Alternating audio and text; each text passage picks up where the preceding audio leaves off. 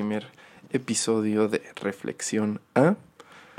Hoy vamos a tocar un tema que, que, a mí me hace mucha ilusión y que creo de suma importancia tocar, ¿no? Este tema es cómo los otros afectan en nuestra vida diaria, en nuestra manera de pensar y por ende en nuestra manera de actuar.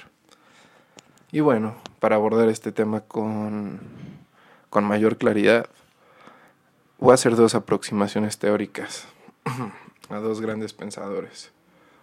Uno de la psicología y el otro de, del psicoanálisis. La primera aproximación teórica que voy a hacer es a la teoría de la personalidad de Albert Bandura. Muchos estarán preguntando quién es Albert Bandura. Y bueno, les, les comento un poquito quién es. Albert Bandura, psicólogo y teórico, nació en Canadá a finales del año de 1925.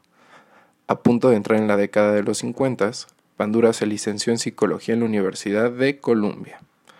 Dado su brillante expediente, en 1953 empezó a ejercer la docencia en la prestigiosa Universidad de Stanford. Años más tarde, Bandura ostentó el cargo de presidente en la APA, American Psychological Association. Sus teorías siguen siendo vigentes y es por eso que hoy vamos a abordar y hacer una aproximación teórica hacia la teoría de la personalidad que, que este hombre propuso. y bueno, en la teoría de la personalidad vamos a empezar con los antecedentes y el contexto. Les leo.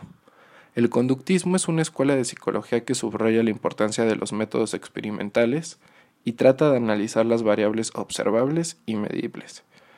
Ok, en pocas palabras, el conductismo trabaja con lo que es observable y con lo que es medible. Nada más.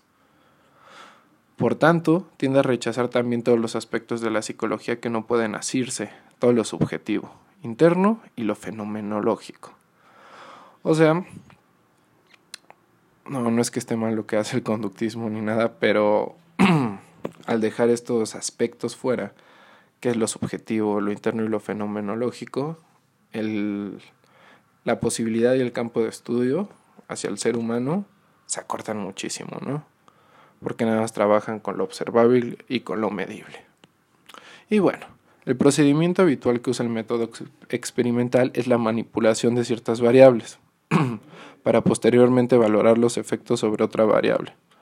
A raíz de esta concepción de la psique humana y de las herramientas disponibles para evaluar la personalidad, la teoría de la personalidad de Albert Bandura da una relevancia mayor al entorno con génesis y modulador clave de la conducta de cada individuo. Bueno, aquí, aquí nos dicen que, que la teoría de la personalidad de Albert Bandura va mucho más allá de, de lo tangible y de lo medible, ¿no?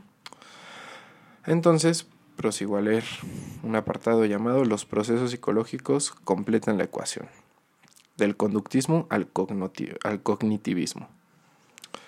Meses después, Bandura dio un paso más allá y empezó a valorar la personalidad como una compleja interacción entre tres elementos, el ambiente, el comportamiento y los procesos psicológicos individuales. Esto es de suma importancia para abordar el tema que vamos a hablar hoy. Y aquí lo que nos dice es que Albert Bandura considera tres factores súper importantes para poder entender mejor la psique humana.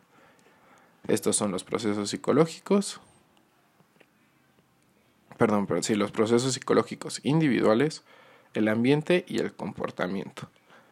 Gracias a ellos, a esos tres, es que podemos estudiar con mayor profundidad al ser humano, ¿no? Y aquí nos demuestra que no se va únicamente con lo tangible y con lo medible. Y bueno, estos procesos psicológicos recogen la capacidad humana para retener imágenes en la mente y los aspectos relacionados con el lenguaje.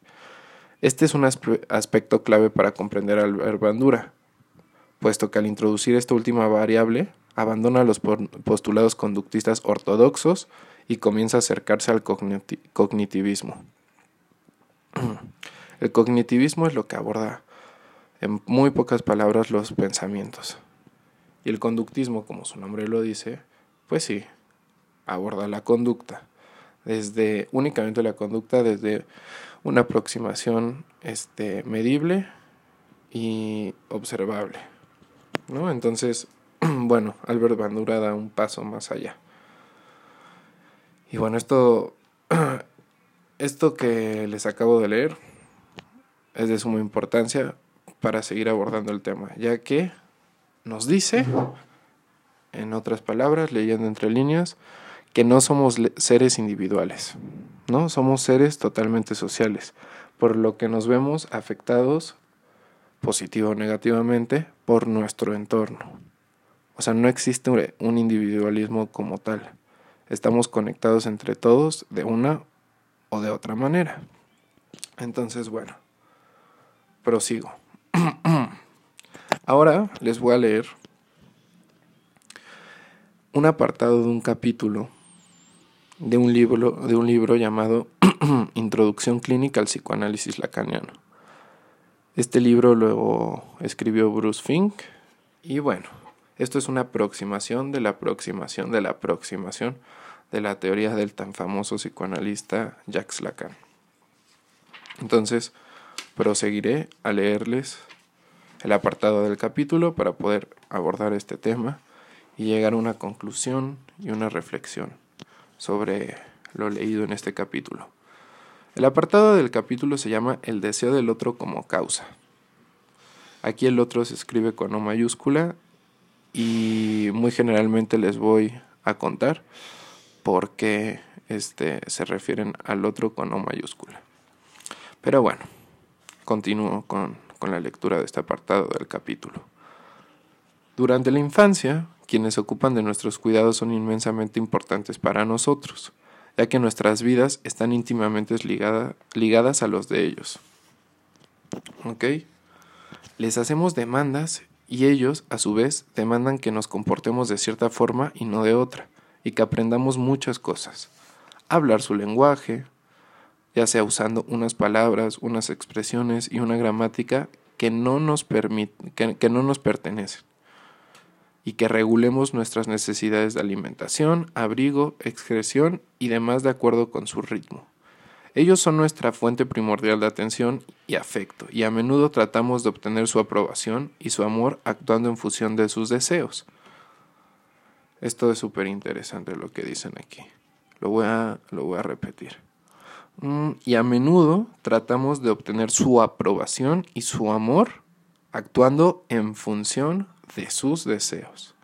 Ojo ahí, de sus deseos. Cuanto mejor satisfagamos sus demandas, probablemente mayor será la aprobación que logremos de su parte. Cuanto más cabalmente satisfagamos sus deseos, probablemente más amor obtendremos de ellos. Ok. Continúo. Sin embargo, ellos no siempre nos dicen lo que quieren. Con frecuencia se limitan a decirnos lo que no quieren y nos castigan por nuestros pasos en falso. Para ganar sus favores y evitar tales castigos y desaprobaciones, buscamos descifrar lo que les gusta, lo que les disgusta, lo que desean, lo que quieren y lo que quieren de nosotros. ¿no?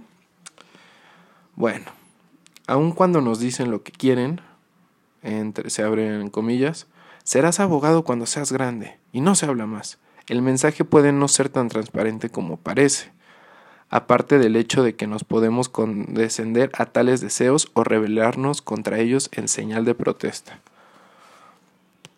Podemos sentir que, mientras nuestros padres están diciendo eso, se abren paréntesis, quizás incluso exigiéndolo, se cierra paréntesis, en realidad preferirían otra cosa.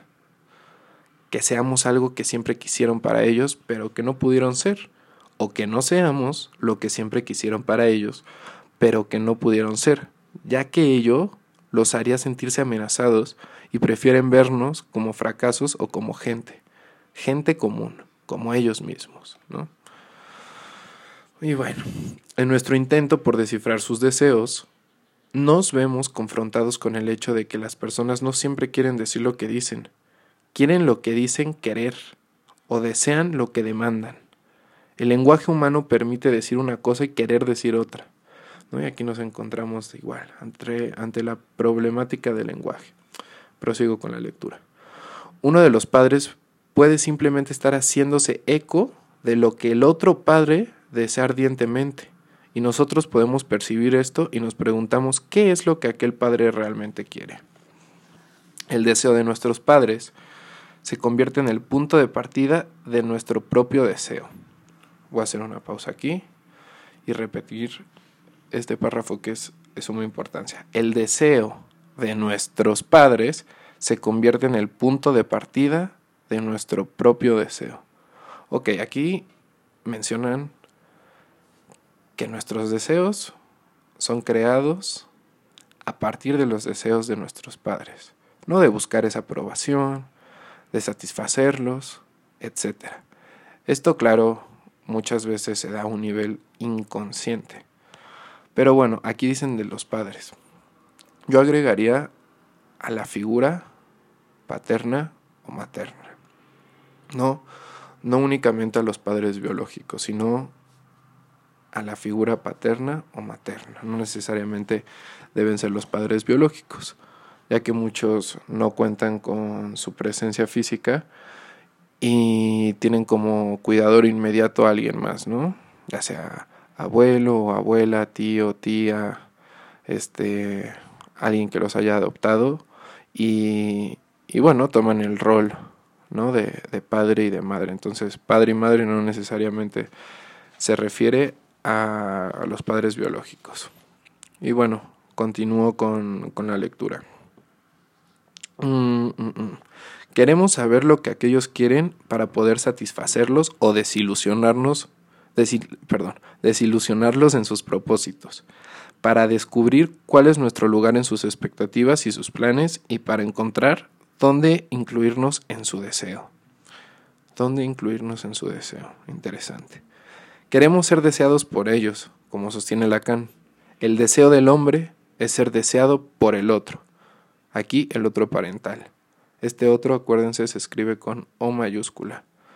Y esta O mayúscula, bueno, esta O mayúscula que, que se le pone a la palabra otro, refiere a algo simbólico, algo simbólico en nuestra mente. El otro con O minúscula refiere a la imagen que tenemos del otro, ¿ok? En muy pocas palabras, porque este tema, híjole, en serio que es sumamente extenso. La diferenciación clara del otro con O mayúscula y del otro con O minúscula. Entonces, bueno, aquí en esta lectura están haciendo referencia al otro parental. Al simbolismo de nuestros, de nuestros padres, ¿no? Por así decirlo y para no complicarnos más. Es su deseo, a menudo bastante opaco y enigmático el que despierta nuestro propio deseo, nuestra propia curiosidad, nuestra propia determinación de averiguar ciertas cosas, de investigar el mundo, de leer e interpretar gestos, acciones, tonos de voz y conversaciones que supuestamente no podemos escuchar o comprender.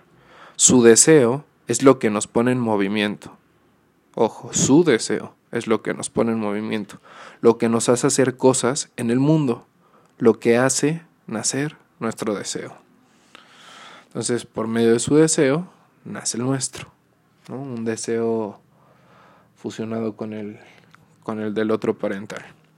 En un intento por discernir su deseo, al que en adelante me referiré como deseo del otro, el deseo del otro parental, descubrimos que el otro ansía ciertos objetos y aprendemos a quererlos nosotros también, modelando nuestro deseo según el deseo del otro. ¿Ok? No solo queremos que el deseo del otro se dirija hacia nosotros, queremos ser el objeto, en realidad el objeto más importante del deseo del otro, sino que también llegamos a desear como el otro, tomamos los deseos del otro como propios, ¿no? Y bueno, aquí, a mi parecer, nos encontramos ante una problemática, ¿no? Cuando nuestros deseos genuinos se ven opacados por el deseo del otro parental, ¿no? Y pues dónde quedamos nosotros mismos, ¿no? Y bueno, prosigo con la lectura. Cuando una madre, en presencia de su pequeña hija, expresa admiración por cierto actor debido a la confianza en sí mismo que demuestra tener y a la forma directa en que aborda a las mujeres, el héroe de la fierecilla domada, para dar un ejemplo concreto, su hija probablemente incorporará esos atributos a su propia imagen del príncipe azul.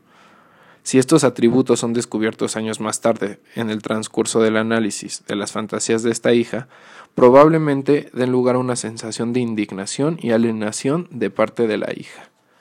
Se abre en comillas y viene un ejemplo de la hija, de esta hija imaginaria hablando. ¿Cómo pude haber adoptado sus fantasías? Qué desagradable, ni siquiera mis fantasías me pertenecen, ¿no? Y con este ejemplo se puede representar como la angustia que eso, que eso nos puede causar, ¿no? Eh, la emoción que nos pueda causar de desagrado, ¿no? Y lo que muy posiblemente genera un conflicto. Prosigo con la lectura. Si bien la asimilación de los deseos del otro es un aspecto inevitable de la formación del deseo, posteriormente es experimentada como una intrusión o una violación. El otro me hizo esto, me impuso esto, me hizo ser de este modo, me hizo querer esto y no lo otro. Otro con O minúscula. Ni siquiera mi deseo me pertenece. No, qué fuerte. Ni siquiera mi deseo me pertenece.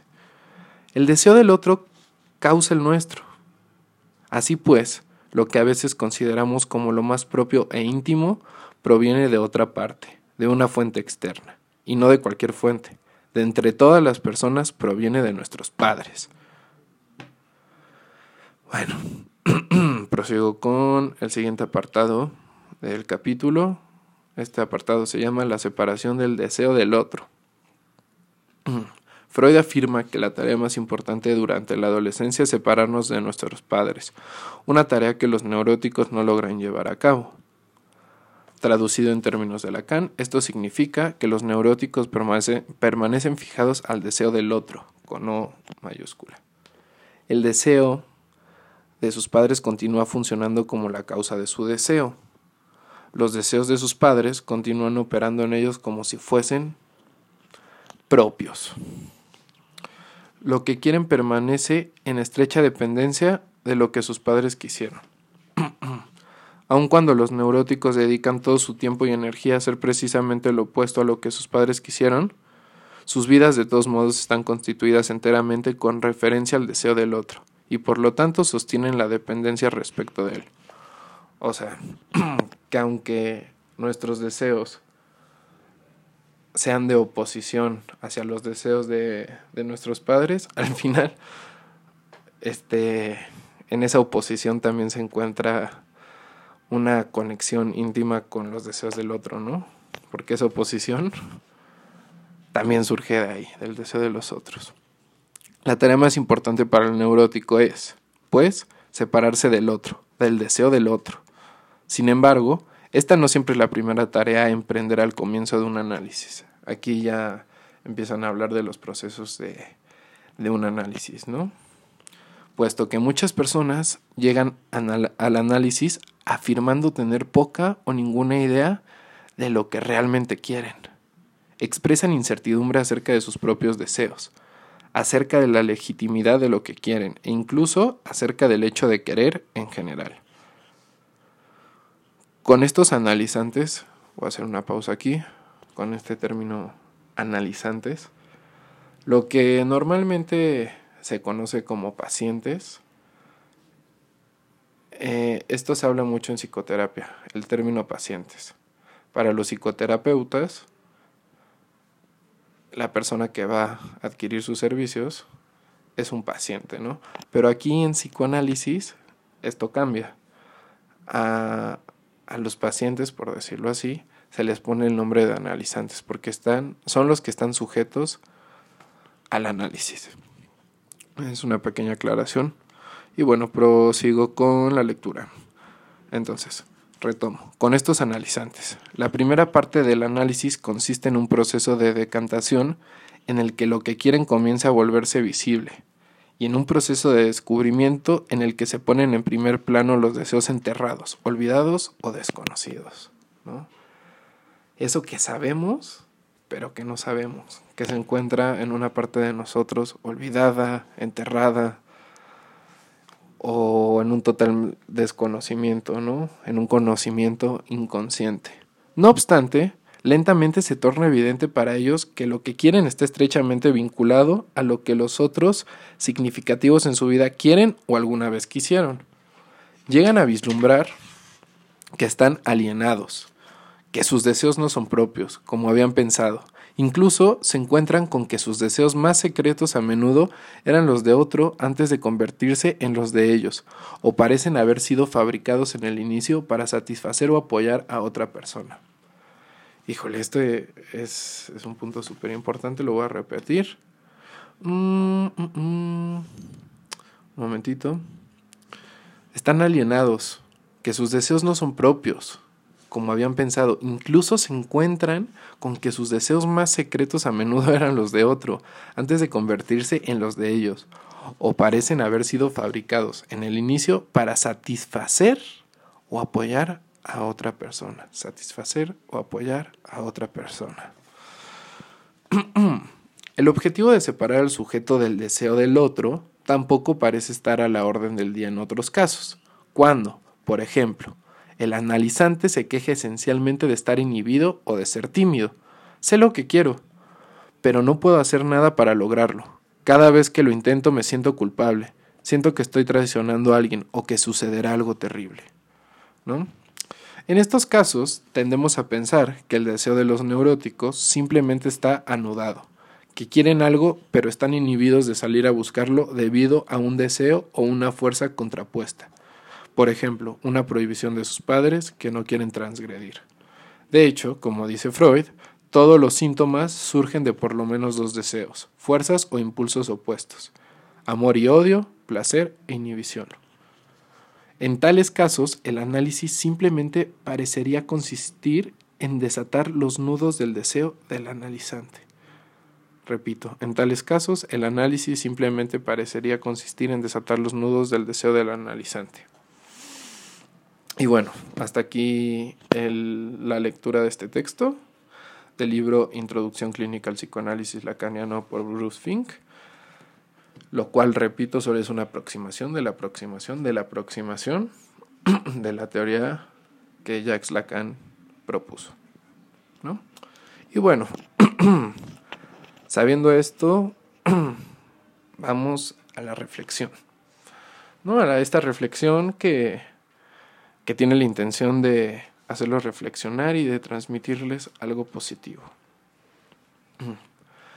Podemos resumir la lectura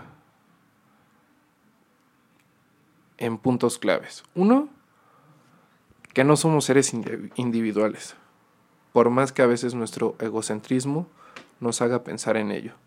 Para nada somos seres individuales, ¿no? Estamos de cierta forma, a cierto grado, en cierta medida, afectados siempre por los otros, ¿no?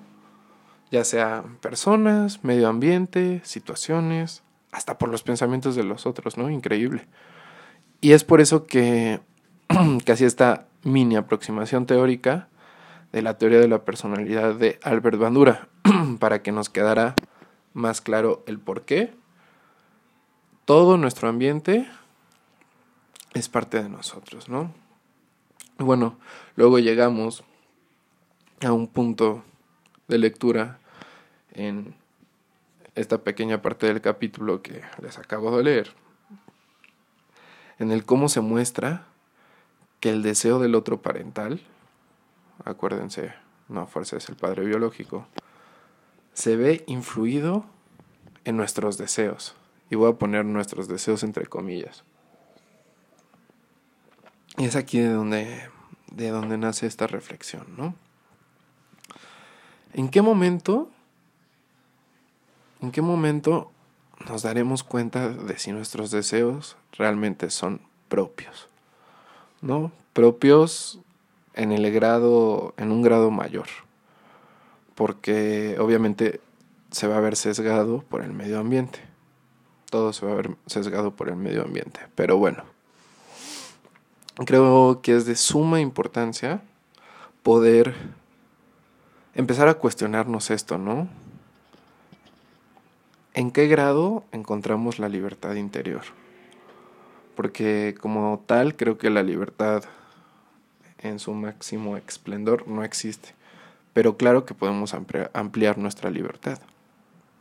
¿No? Y nuestra libertad interior.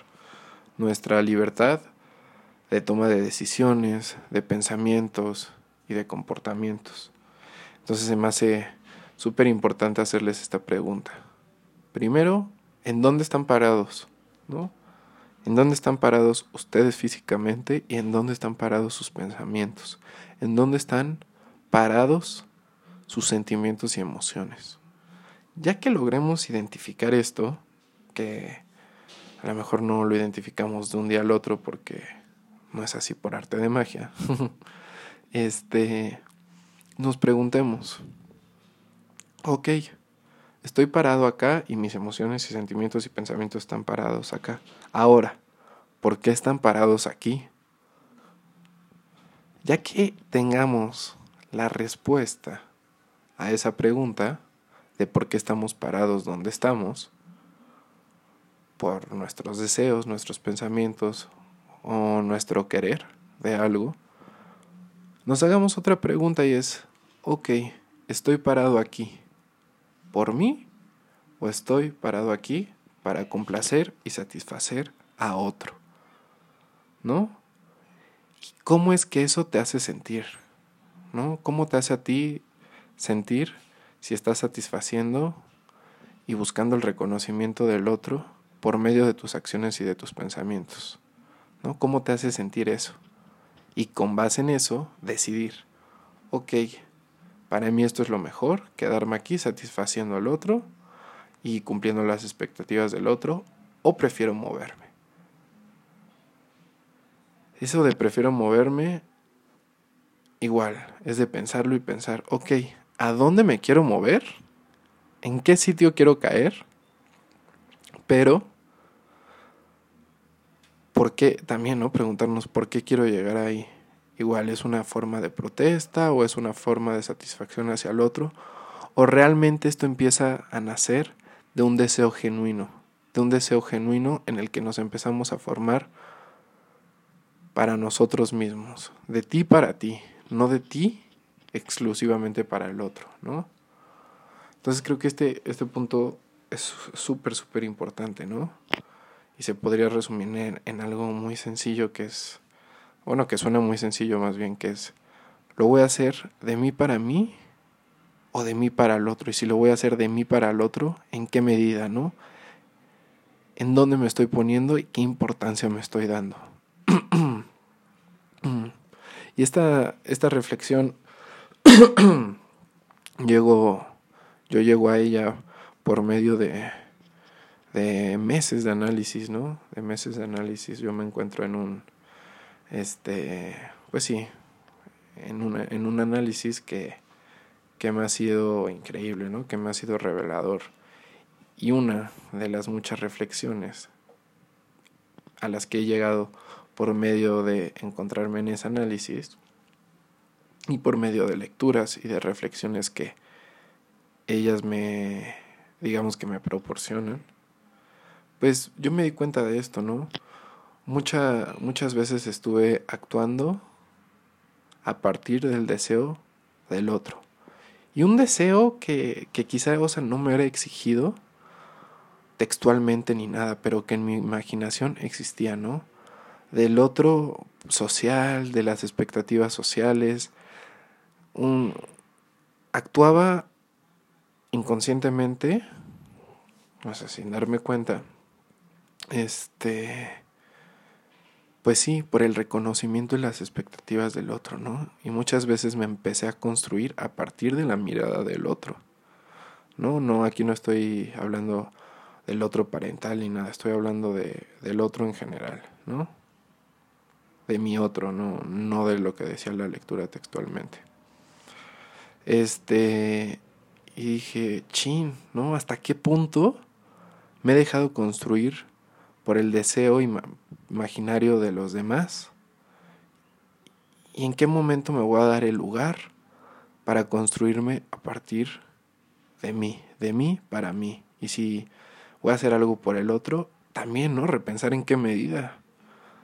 Y esto pues obviamente ahí entró así como un conflicto como de, ay, de identidad, de no, estoy haciendo esto por el otro o lo estoy haciendo por mí.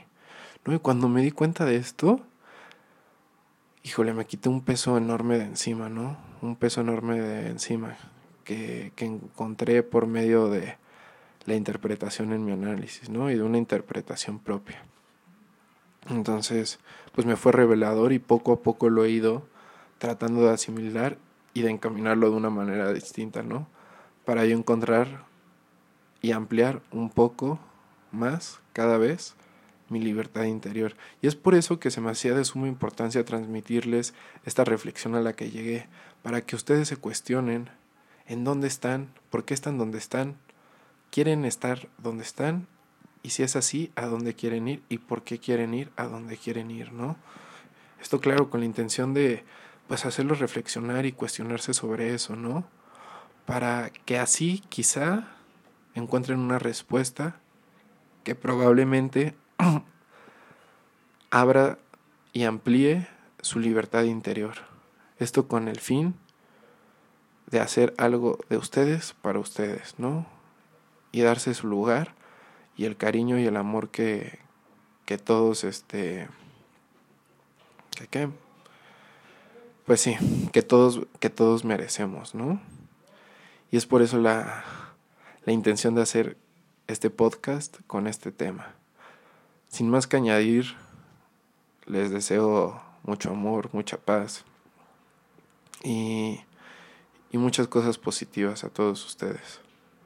Se las deseo a ustedes y también me las deseo a mí para seguirme encaminando en esto. Sin más que añadir, terminamos el primer capítulo de Reflexión A y es un gusto tenerlos aquí. Les mando un abrazo y nos vemos en el siguiente capítulo. Muchas gracias.